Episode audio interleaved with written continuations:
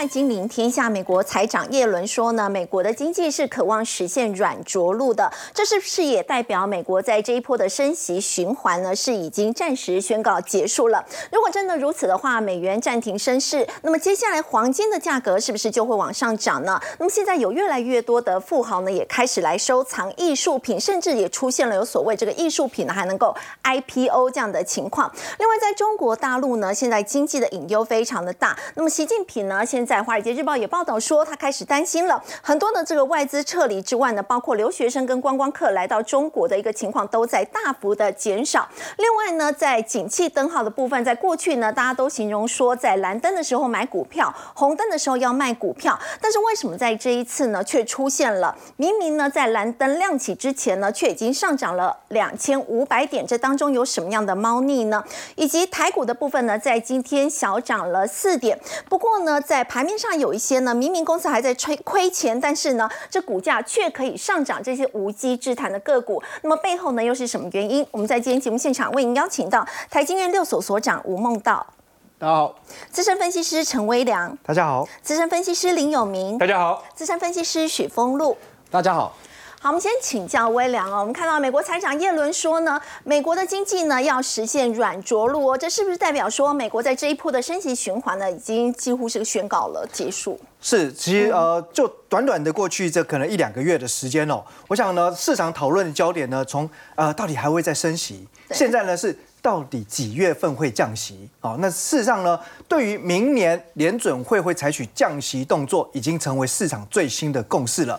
那其实如果看看哦，这个呃美国现在现在经济的表现哦，我觉得呢又让联准会哦陷入了两难的困境。因为呢，我们先来看呢，哎，关心一整年的通膨问题，十月份的 PCE 个人消费支出年增速度放缓到三趴，而且你对照这个图形就可以看得出来，这差不多是创下呢两。年多来的新低了，嗯，所以也就是说呢，现在通膨的确呢已经越来越远去了，这个议题呢已经不再那么重要。可是取而代之的是呢，美国的经济呢也在减速当中，因为对联准会来讲，或者说对全世界的央行其实都一样，它最主要就是控制两个任务在手上，一个呢就是要让物价稳定，另外一个呢是让让经济呢平稳成长。可是它通常会是形成呢跷跷板的效应，所以通膨下去了，那我们前面以前。也提到，这有可能是必须要靠经济减速所换得的代价，甚至如果要让通膨降到呢联准会长期目标两趴以下，那势必呢可能就是要产生衰退。那我们看哦，美国呢过去引以为傲的就是就业市场的强劲韧性，事实上呢也没有想象中的这么好了。上周美国的续领失业金的人数也已经呢持续攀高，来到两年来的新高。所以我就说了，哎，通膨降温这个是经济期待。的利多，可是同时呢，就就业的部分，也就是说代表呢，哎，美国现在的劳动市场其实已经开始转趋疲软了，没有像过去那么好了。对，所以呢，这两件事情，当然呢，你说能不能达到一个平衡当中？呃，最好的情况啊，就是呢，失业率不要大幅度的攀高啊，可是呢，哎，物价还能够持续下滑，是有机会，可是难度非常高，这就是在考验联准会它接下来每一个动作，哎，其实拿捏的分寸哦。那十一月份哦，到时候就可以看看呢，最新的失业率哦，是不是会冲上四趴，这是目前经济学家所关心的。是。那所以我们讲到哈，对于明年的利率的预测来看的话，呃，基本上呢，因为现在利率是五点二五到五 percent，五点五 percent 嘛，所以大家看这个图。图形就知道哦，在这边哦，左边的代表就是呢会出现降息的几率，那加总起来其实已经逼近八成。对，但目前最高的预测呢，好会是在五月份的时候降息一码哦，这个几率已经来到大概四十七点七点二，对，接近一半的看法会认为明年五月会降息。对，当然市场上也有人认为呢，最快三月就会降息。不过基本上呢，现在华尔街的共识是认为，至少在明年的上半年以前，应该会看到呢。一码的空间哦，往下调降。那降降息对于整个市场呢，可以说是呃全面性的影响，因为股债、商品、原油料，包括黄金，其实都是以利率呢当做定锚的。那呃，道明证券就认为呢，明年的金价有可能推高到两千一百美元以上。那对照现在的金价，因为来到两千美元哦，那市场上呢，其实大家就有不同的想法跟做法了。首先呢，哎，如果我们来看哈，呃，如果最近家里有长辈的哈。哎，真的可以考虑哈，翻箱倒柜哈，那个保险箱打开看一下，有没有以前呢这个婚嫁的时候拿到的金条啊、金饰，甚至金块哦，变现吗？因为很多人就跑到银楼呢去，哎，问价钱之后呢，赶快卖一卖。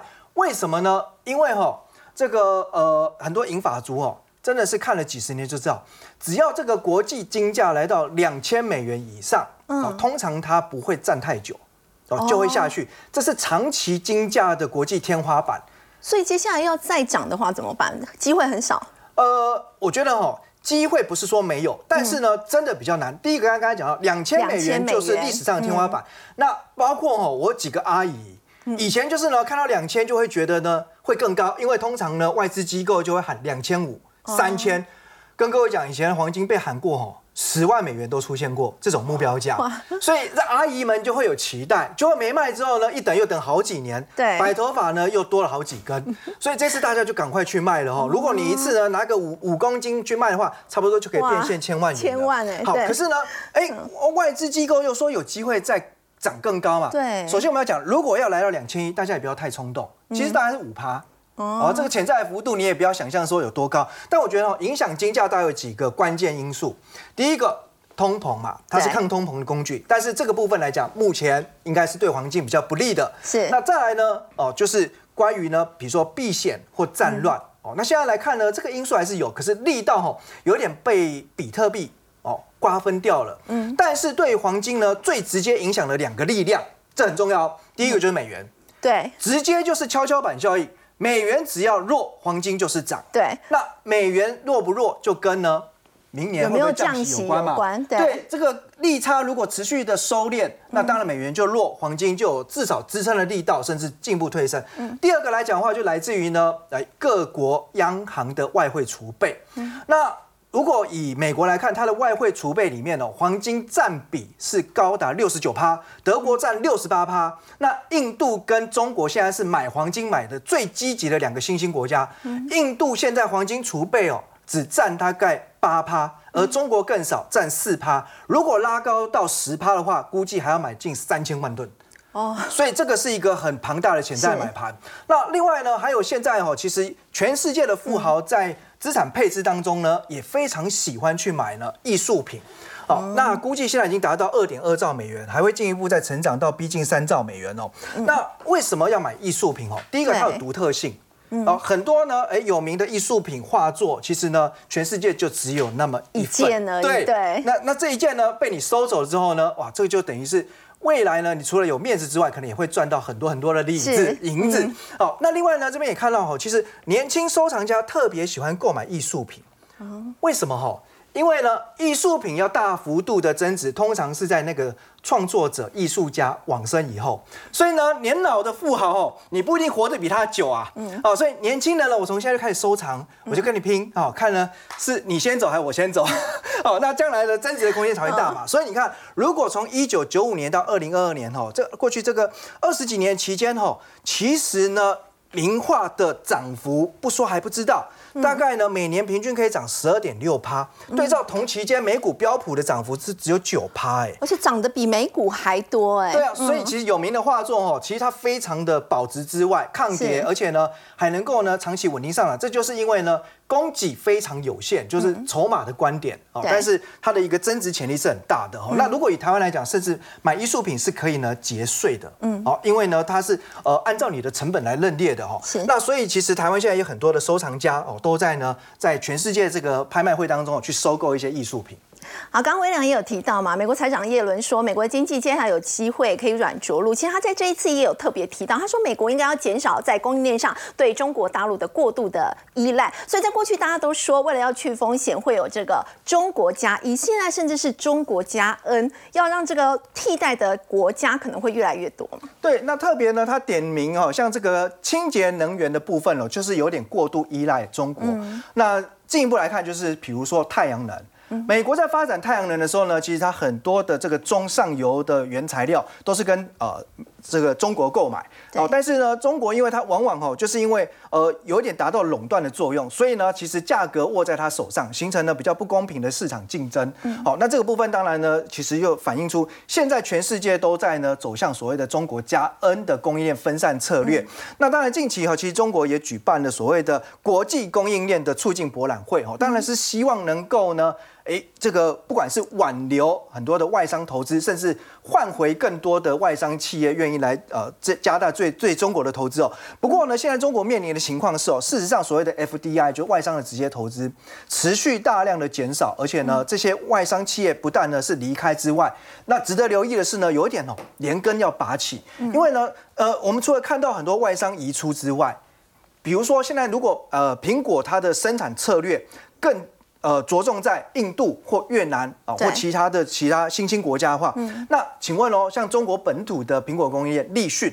或者像舜宇光学这些，哎，红色供应链，它会不会跟着也迁徙移动？也会，也会，除非你就不要苹果订单嘛。哦，可是中国的订单就没有那么那么多那么补，所以呢，只好呢也跟着去做移动，往东南亚啦，往这个北美、墨西哥等等哦去做移动。所以其实呢，中国算是呢，呃，这个面临哦，不单是外商的移出，还有本土企业也在出走。那除此之外呢，还有呢，人才的减少。哦，那还有呢，包括呢，现在到中国的一些留学生跟游客都大幅减少，所以它的内需哦，呃，自己本身消费紧缩之外，那当然你也没办法靠呢，哎，很多的观光客来促进来带动当地的消费，所以现在面临这种哦，算是内忧外患夹击的困境哦，让当然现在目前中国的领导当局是忧心忡忡哦，那怎么办呢？坏消息这么多啊，有的时候呢，那不如呢就不闻不问不不说不讲啊，所以其实最近哦，中国的中金公司啊，就很大的投资银行啊。其实也收到上级的进口令啊，要求就是说呢，进口。对，因为他们平常分析师要写研究报告啊，你要哎评述一下我们的经济的状况啊，产业的发展的情况啊，哦，但是呢，要求哈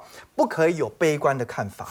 哦，也就是说呢，你的报告内容只有可能就是呢，看多买进或强烈买进。哦，用字遣词要小心一点，不可以悲观。那另外呢，哎，员工呢也请这个是注意哦，你的道德标准的原则哈，这个就算你哎薪水不错，赚得多哈，低调一点，不要穿奢侈品牌，那表示什么呢？哎，即使可能有些行业呢过得还不错，可是你要想想。十四亿人口里面有很多人，可能现在是难以温饱的哦，所以至少还是要顾及了多数多数民众的想法。不要当时讲要共富哈，不要现在没有共富之后呢，大家反而是这个共同陷入贫困哈。所以其实呢，有赚钱的人要低调点。看来现在中国还是呢处于这种困境当中。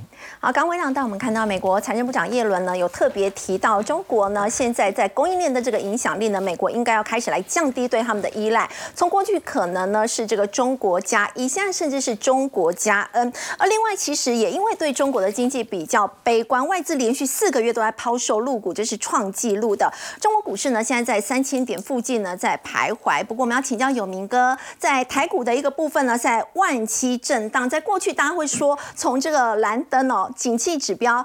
这个灯号来观察台股的一个走势，不过在做这一次呢，这个走法好像跟过去大家印象当中比较不一样嘛。呃，对，没错。好，那我们先来讲一下，我们在股市里面常常都听到买在蓝灯，对，啊，卖在红灯，而且不是第一根蓝第一颗蓝灯的时候就要进去买，通常都是蓝灯啊，比如说两三颗之后，好，那个时候你开始进去，然后隐含着就是说可能股价还会下跌，指数还会下跌，但是下跌的时间跟下跌的空间都有限。嗯，那这个东西的背后的含义就是其。其实，景气对策信号是股市的领先指标。嗯，也就是说，应该是景气对策信号，它的高点先出现，股市的高点才出现；它的低点先出现，股市的低点才出现。这是一般的经验法则哈。但是各位可以去看，从这张图里面，它的统计时间从一九九零年开始，然后一直到最近，其实都吻合，只有在今年有例外。我们先来看吻合的部分哈。一九九零年资产泡沫的时候，各位可以去看一下，绿色的线是景气对策信号的分数，然后红色的线是台湾。的一个台股指数，你会发现绿色的低点其实是比红色的低点要提早出现。好，那同样的高点，你看这几次的高点都是领先。好，那再来看一下亚洲金融风暴，也是领先落底。然后呢，到了这个两千年的时候，网络泡沫跟九幺幺的恐攻，然后这个地方更明显，绿色的低点已经提早于红色的低点先看到，而且幅度还很大。好，那我们再来看一下金融大海啸，算是比较例外，是同步。中国地方在在二零一五年的时候同步，然后二零二零年的时候新冠疫情是领先。各位可以看这个领先的时间点也有提前，但是这一次很特殊，很特殊。对，景气对车信号的低点是在今年的二月才看到，可是股市的低点在去年的十月。就已经见到，我们把它讲成白话文。我先跟各位来讲一下，景气对策信号是什么时候公布？大概就是月底。嗯，那你月底公布，假设我们这个月叫 N，那我们的上个月就 N 减一，我们下个月就 N 加一。好，对，我们在 N 这个月的时候，到了月底的时候，我们是不是会看到 N 减一的数字？n 减一的这个这个数字，那如果数字好的话，我们就会认为很好，我们就会去追股票，对不对？好，现在重点来喽，在 n 减一的那个月的时候，所有出货的电子厂商、外销怎么订单，有人已经比我们更早知道内情，所以他知道数字会好的时候，他就一直买股票，买到 n 那个月的时候，所以 n 那个月就创新高。所以为什么股价会比景气对策信号要晚落后一个月以上？是这样的理由，那颠倒过来其实也是。那各位可以去看一下，这次非常非常的一个特殊。各位可以去看这一次的黄蓝灯掉到蓝灯的一个时间点是去年的十一月。对，那你眼睛看到的是什么？你眼睛看到的是灯号已经掉到蓝灯，而且分数已经骤降了，对不对？嗯。但是你脑中在想的是另外一件事，不对呀。股市的低点一二六二九。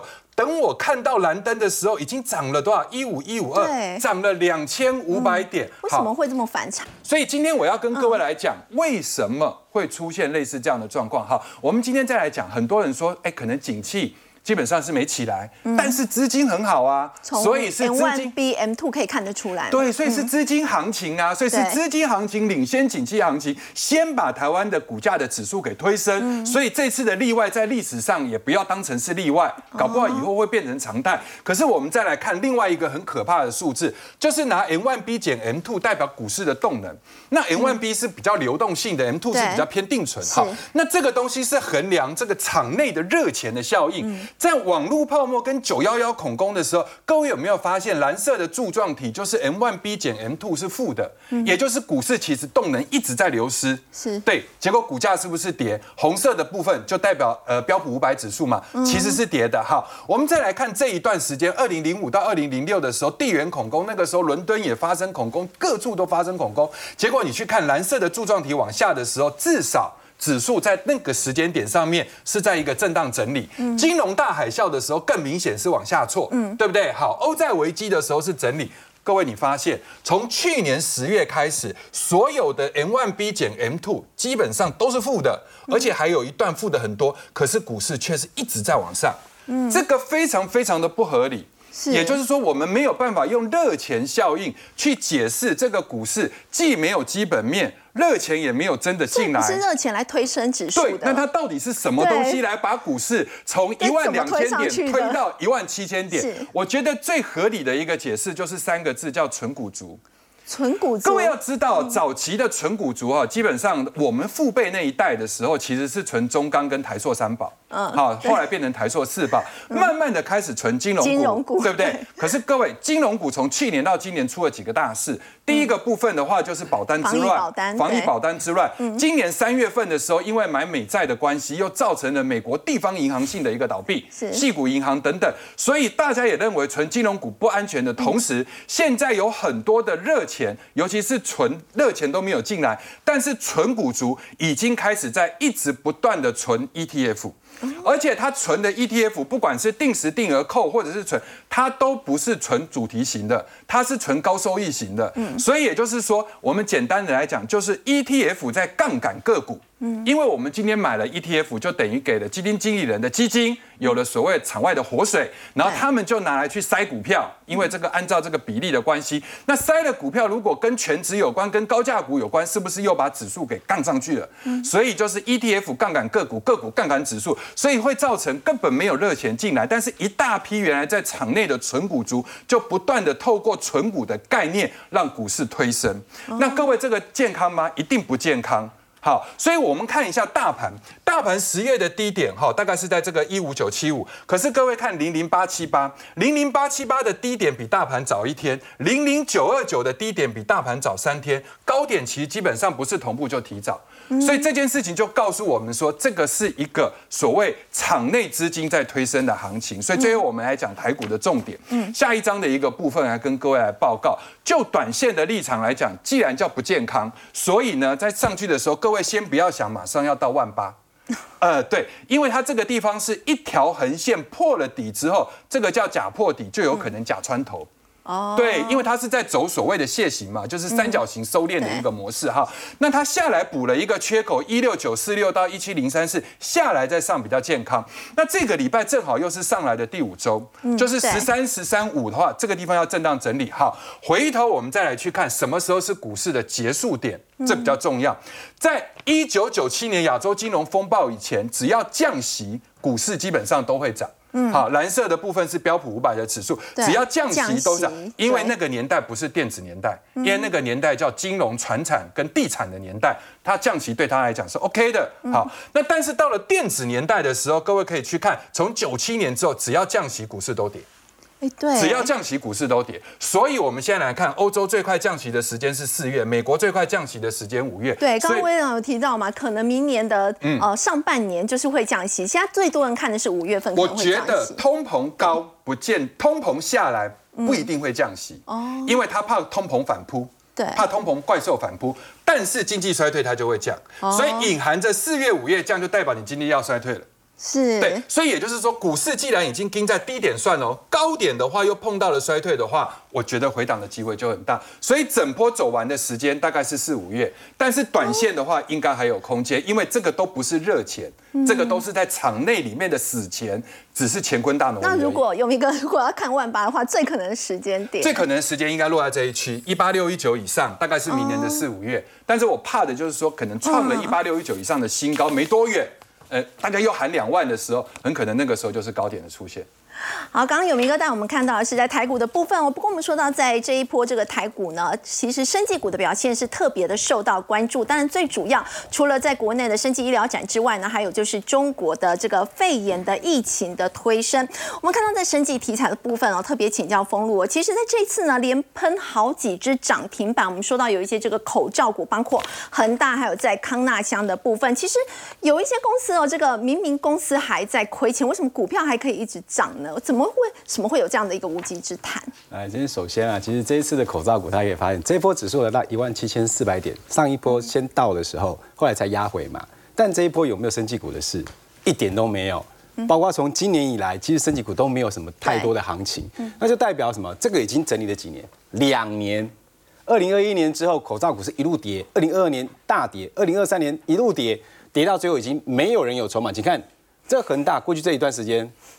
这个叫做它的躺平股价走势，下面叫做它的成交量，是你根本看不到啊。啊，那你再看康纳香，是不是一模一样？对，一样。好，那我们现在解释这两股为什么可以冲那么快啊？这个都没有成交量，所以只要有人锁定筹码，它一路攻击，大家都没有，散户都没有，一般人也不会。好，除非你告诉我说戴这个口罩你可以变什么变漂亮，对不对？口罩戴了变漂亮，那我可能我会去买。所以它的筹码是比较稳定的。重点在筹码稳定。嗯。而且啊，其实它并没有亏钱哦。嗯。恒大是没有亏钱，它前三期还赚五毛钱左右哦。哦。所以它在这里筹码水定都一路往上攻，因为指标股嘛，筹码安定。再加上过去他会想象哇，过去恒大还有到两百块，现在这个还算便宜啊，这一路拉上去，嗯，筹码安定。那康纳香又比较特别。康纳香它其实在前两季是亏钱，上半年是亏钱，嗯，但它后来处分了一个业外之后，它获利啊，第三季赚五块多，嗯，那变全年哎前三季赚三块九啊，嗯，那它是拉起来就更得心应手了，我有赚钱啊，我本益比很低啊，就一路拉上去，嗯，好，这是他们上涨的一个逻辑，财报空窗期，嗯，筹码题材资金只要一进驻，全面拉抬，你想想看，我拉这些股票大家都没有，而且价格又很便宜，拉起来。涨长十几二十块涨到四十块是一倍哎，嗯哦三十块涨到四十块也有大概三成多四成哎，可是我如果拿这个钱再去拉，我刚刚所讲台积电拉得动吗？嗯，拉不动。对，四星 KY 拉得动吗？拉不动。拉联发科也很有限，所以这个是我觉得在整个解释的部分，但。这边的操作我还是要提醒，因为它是属于技术面跟题材面。通常你只要看到它是一路攻，那手上没有的，我真的不建议追，因为已经人家已经涨了五根涨停啊，再加上启动的这一这一根，其实涨了六天了，短线涨幅其实超过超过六成七成哦，这个是非常高的哦，我不建议大家去追价。但是如果同样的题材在做延伸的话，一样嘛，你这些口罩其实是比较没有技术，可是有没有有技术的东西？一定有啊，一定有，那是什么？快筛嘛。那国内现在的法人点名了两家公司啊。而现在比较高价的，这个是宝林富锦，它本来就有做哦这个快筛嘛，对不对？COVID-19 的耐筛本来就有，那他现在啊又有所谓的一个他的一个新药，这拿百灵，这个这个市场的一个占有率非常高，而且他是他做完之后拿到美国去卖。那他去年他就已经开始慢慢往这方面大量的一个找寻他的合作伙伴，所以他并了一家公司叫正风制药。那明年经过整个产线调整之后，产能听说比今年多三十倍。哦，明年开始可能多三十倍。那为什么今年数字不好？因为所有的费用都打在今年。嗯，哦，那这个就比较特别，都在今年。今年的大的一个部分都在这里，所以它股价其实这里已经站上季线了。对，好，没有特别强嘛，还是一样盘。所以你会发现，所有标股要涨之前，它会成成什么样子？筹码超级安定。对，所以礼拜一有这个问题、有这个题材的时候，它直接就攻涨停喽。嗯，那攻涨停这很明显的隔日冲下去啊，那你这么高、这么高的价格很难一路推升嘛。嗯，所以隔天。开高之后就下来，可是这两天在整理之后，它也没有破这个低点，所以你如果把它的长线的一个题成长题材来看，明年可能开始获利比较多一点，后年可能就大爆发，因为它还有包括中国的药证还没有确定拿到，那我觉得买这个你会比较安心的，毕竟它没有涨到太多，比较安心。那另外呢，瑞基的话，这个因为价格比较便宜来看，关键点位嘛，这价格便宜的四十多块，这一百多块，那它也是这一段时间你可以看到都一样嘛。都没有成交量嘛，这都没有人有股票，对不对？都是筹码很都是筹码稳定。那它本来是在做所谓的生物检测的公司，它本来就有赚钱，而且它其实在 COVID-19 那一年，它的 EPS 也超过十块，非常赚钱，也是曾经两百多块的股票，两百多块现在剩四十几块、三十几块。那这个礼拜其实它也涨了五天，嗯，一二三四五有没有？其实关键就在于说这一些的这些公司，它是筹码安定。题材来，它就会攻。那操作的部分的话，我认为你还是要去买比较有长线技术能力的公司，它才可能比较有后续，不要不用那么担心。因为所以我们讲到无稽之谈的话，就是公司因为股价的话会是一个先行指标嘛，它会先反应，所以就算是亏钱没有关系。但是如果明年是有转机题材的一些个股的话，都可以去做留意嘛。我觉得这就是考验你的一个信心啦，这个操作的技巧来，其实。有没有发现，其实，在十月中开始就很多陆陆续续有很多股票起装做账，嗯，哦，它也没怎么赚钱。就像我们简单来讲，前一段时间系统也是非常强，嗯，对不对？一路的涨哦，从二十块一路涨到多少？涨到六十块。去看它的获利一般般嘛，主要还是啊这个联电的股息。那我们来看一下，我们简单来说，这种这种股票，集团做账的杨志，我们做一个代表。其他这一波前三季亏多少钱？三点四亿啊，四亿，对，这叫一浪。二浪，它现在准备还走，准备走第五浪，嗯，这是一个很完整的一个多头格局的一个股票。但你看，它之前一样都没有成交量，也没有没有成交价，也没有成交量，就是盘。那筹码题材出现之后，市场资金往这边走，它就一路往上攻。那像这个个股这边已经有出现过了两个两个高峰，我觉得再往上走就是不适合你操作。那它会通常会涨到什么？涨到开始营收出来获利。有看到的时候，大家就觉得说哇，他没有赚钱都可以涨那么多，那有赚钱不该更涨更多？千万不要这样想，有赚钱人家已经下车了，好不好？请记得。那最近有一档股票叫做秦雅，它比较特别，它其实它主要代理三星的产品，嗯，它主要就是三星的代理的代理商，所以最近传出来说它要涨价 CIS 的一个产品，那。明年要涨幅大概二十五 percent 哦，个别股票涨三，个别好三成哦。对，那大家就在联想说，哇，那是不是相关 CS 的个股都有机会？前三季一股要亏三块钱，亏三块钱啊！我不管你啊，我这个我只要出量突破这个平台有没有？这一样来，筹码很稳定，筹码没有没有人会买嘛？亏三块你怎么会买？买起来之后来跳空再往上攻，跳那空，你有没有发现？只要是这种前面筹码安定，它在攻击，它就是一路跳空往上走。但它哪一天跳空往下的时候，你千万记得一件事情：它只要敢跳空往下，赶快跑。这个是操作上的一个逻辑。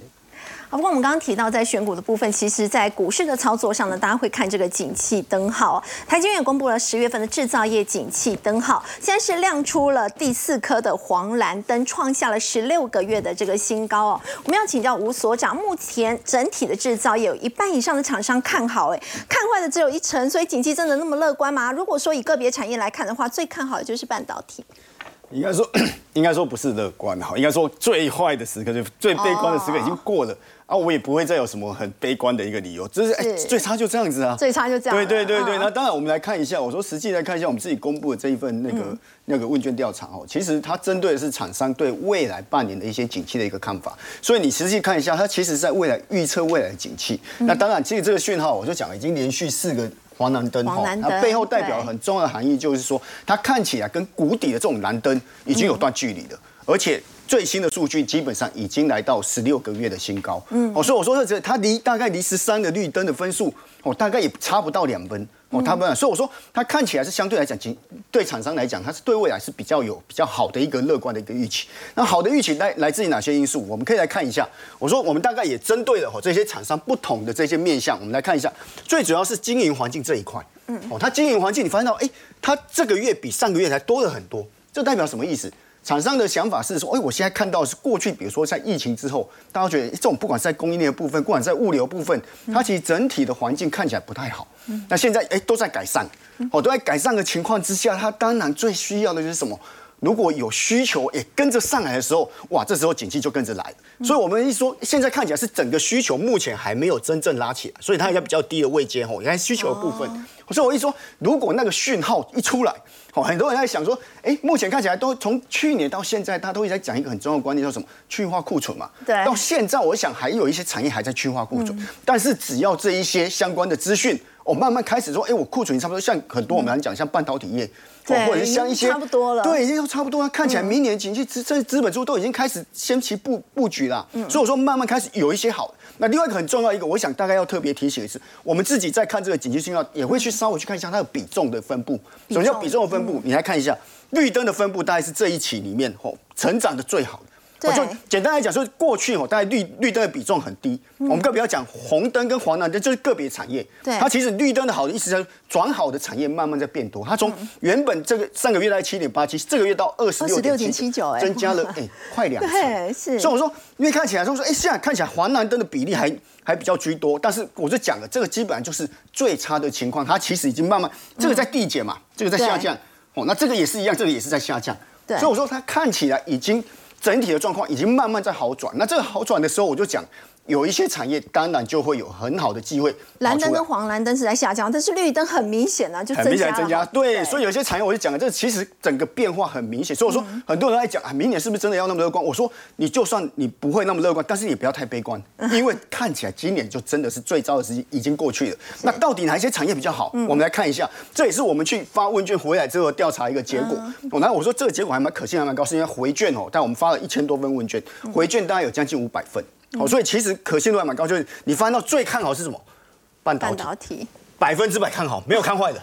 红色的部分就是看好，百分之百看好。对，蓝色的是看坏。好，那普通中间接在中间是普通，就是。看法持平啊，看法不，你发现半导体没有一家回卷，没有一家厂商是看坏。哇哇，我说说，那当然这个其实背后有很大的是因为，比如说像台积电这些带动的效果。哦，当然资本就是后面的很多卫星工厂也跟着就起来了。是。另外一个更有趣的，除了半导，我说哎，半导体它不意外嘛，因为我说有太多的这种 AI 应用需求，有太多的这一些。是哎，六十九。对你发现到另外一个是反哎很压抑，我说哎，反正这种传统产怎么会这么好？奥运吗？明年对，这是奥运，明年是奥运，也是很重要一个。另外一个很重要的是什么？很多像很多现在纺织不像以前做传统纺织，现在都做什么机能布啊，这种高阶的，我就讲最实际的 case。你看到什么？你如果去留意最近什么，台湾出现一个问年薪，他把墨西哥就是很大的过去那种叫做牛仔裤的大厂，把墨西哥厂整个关掉。但是你有发现到做机能部的其中有一家像什么 Lululemon 加拿大的，对，哇，Lululemon 像什么业绩是一路往上走啊。所以我说看起来纺织他们有一些很大的变化在，这当然就会带动他对未来景气一些预期。那另外一个很重要是电力。哦，那电力其实过去我讲，因为电力其实大家都在讲什么？因为大家需要什么低碳转型嘛，嗯，要绿能转型，哦，所以它需要很多的这一些智慧电网，需要很多的这些储能装置。你看，今年光上市，比如说像云豹，哦，像一些宏德能源，或者像一些其他的这些相关能源类股，全部都哦，不管是在货头进或者在这些相关的哦整整体的业绩表现，其实都非常好。我觉得这是特别留意的。当然还有一部分，当然有一些普通看好的。哦，那这个普通看好，其实讲他还是看好的，但是我是讲，他可能是机器元素，像钢铁跟机械，因为实在太糟了。我所以他对面面预期当然会比较乐乐观一点，所以面板也摆脱产业了。对，就是他们相对来讲会觉得，哎，最最差的情况就就就是今年的。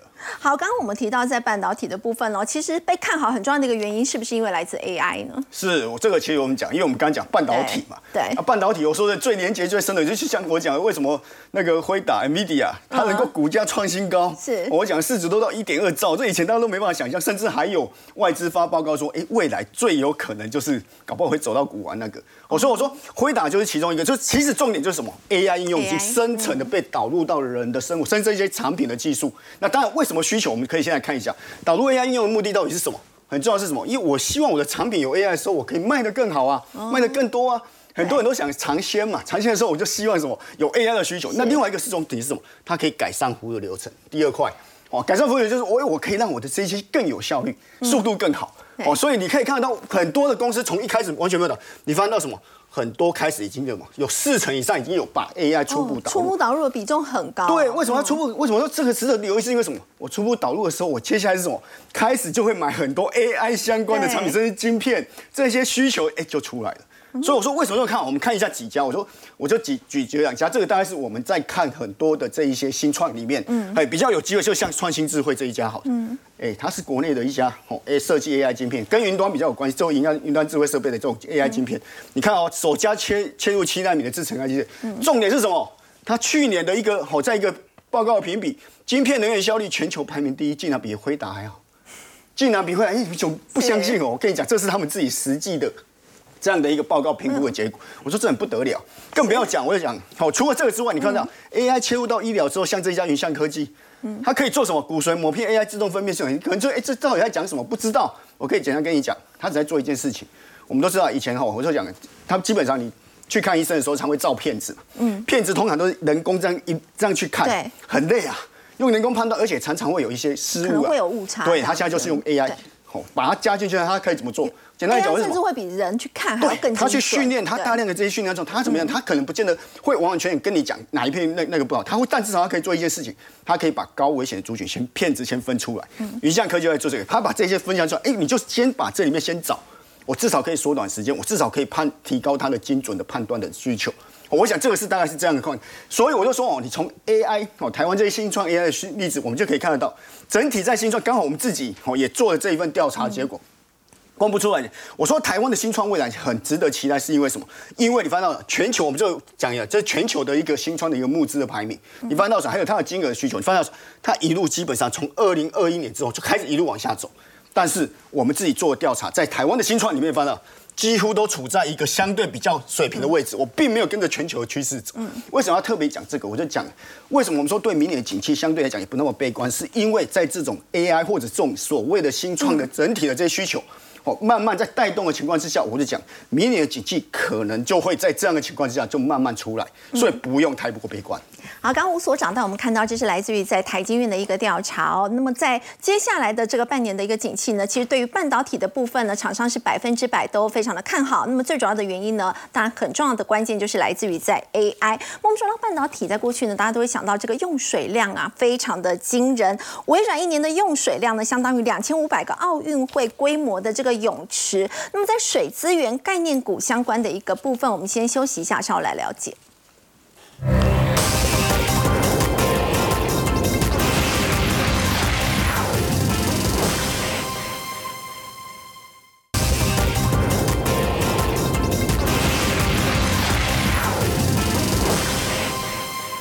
许多的科技公司其实它的用水量相当的惊人。以微软来讲，它一年用掉的这个水啊，相当于两千五百个奥运规模的游泳池。要请教微良，那么为什么台积电的这个用水，虽然它的用水量也很惊人，但它却可以做到一滴水循环使用三点五次，是怎么做到的？好，那其实台积电呢到美国设厂哦，其实呢也要加入抢水的行列了哈，因为我们知道呢，全世界呢最大的资料中心除了微软。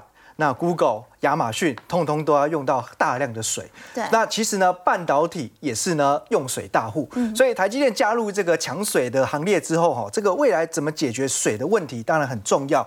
那包括呢，还有台积电在日本的设厂，所以日本也非常重视环保，特别来台湾考察，哎，看看呢，我们台湾的这个半导体大厂都是怎么样来哦做纯水跟废废水的回收。那台积电定下的目标就是二零三零年呢，这个再生水替代率要达到六十趴以上哦。那一滴水呢要重复使用三点五次。那当然呢，这个背后呢，其实就要有呢非常得力的合作伙伴。那我们来看哈，其实呃这家公司叫做兆联实业，目前是在新贵市场。那它在台台积电的这个呃水资源的处理当中哦，其实算是呢。几乎接近哦，在海外的部分是独占地位。嗯，因为呢，台积电其实我们刚才提到，呃，它要做很多的水资源的处理。那台湾来讲，因为台积电它要扶植很多厂商，所以它把整个水的处理哦分成一小包一小包，然后呃就是外包给很多水资源相关的公司。可是现在台积电到美国去，或者说将来到其他的海外设厂哦，因为相对来讲呢，他就没有办法带这么多小厂过去，所以呢，只会把水的处理呢分成就是纯水跟废水回收这两大块。所以他只会带一家公司，也就是兆联实业，它是接近一个独占的地位。当客户把这个投标规格定好之后，他隔一天就能够报价了，所以效率非常之快。那你要知道，那些呃外商的企业要多久呢？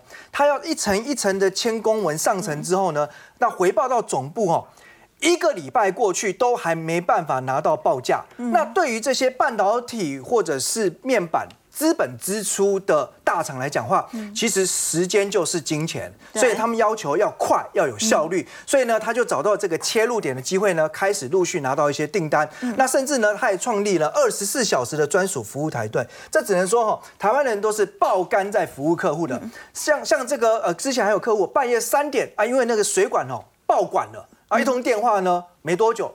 他的团队人就到现场，立刻解决处理这个问题，不用等到明天早上上班的时间。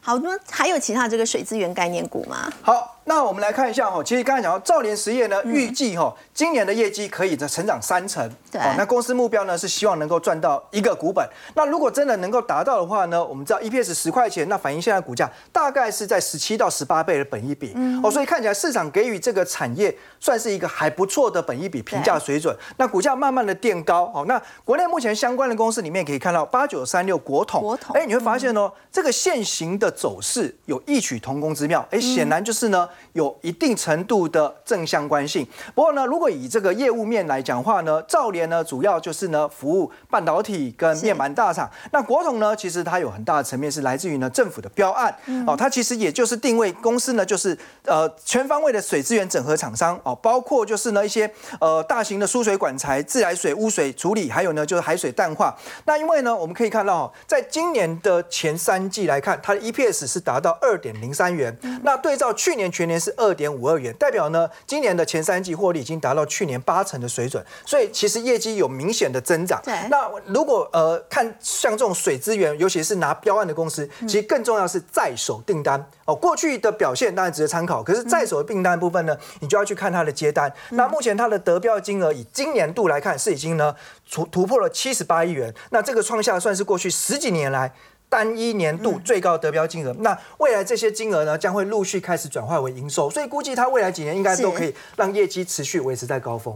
好，除了刚刚两导我们看到这个水资源的一个部分之外，其实节能真的是未来的这个趋势哦。我们稍后要来看到呢，这个森威旗下的富威电力，它跟日商呢现在携手要打造储能系统，还有其他哪些相关的概念股可以留意呢？我们先休息一下，稍后来了解。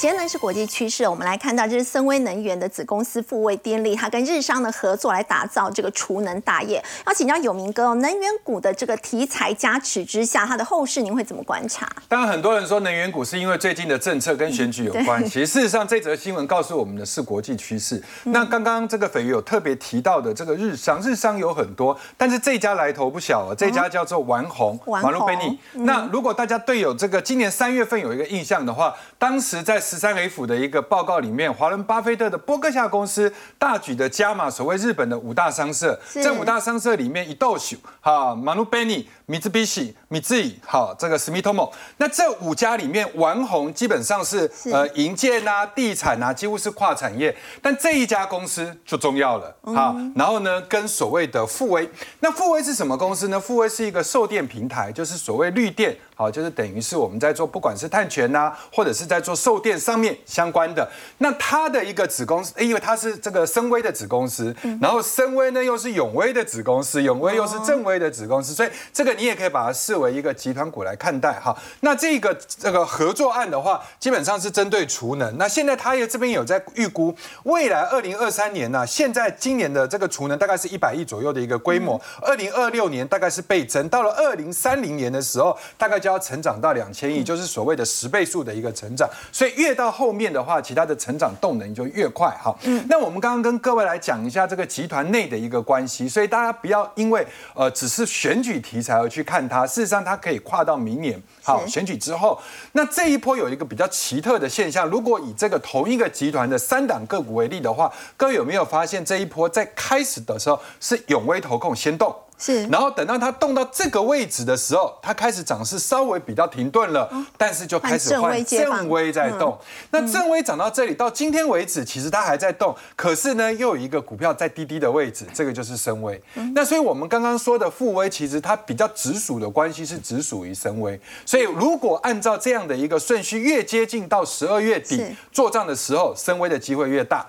然后接下来的话，另外最近市场上有一档大股票，也是所有法人都在看的，叫。八九九六的高利为什么要开始看它呢？因为第一个，它有新产品要推出，就明年有伺服器水冷跟静默式双向翼的这个翼冷设备，还有一个新的这个所谓的 Hubbox 的一个部分板式交换器。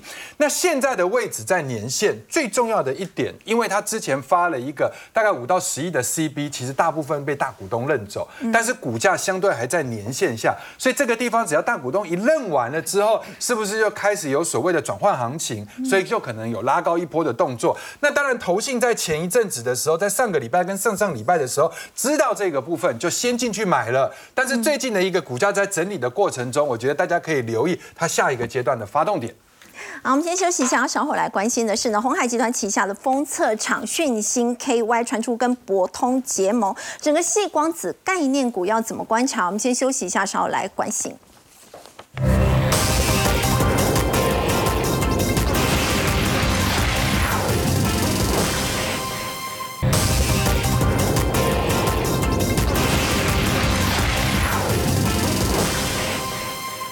集团旗下封测厂的讯星 KY，现在呢传出他们结盟美系的网通大厂，也就是博通来冲刺这个 CPO 技术。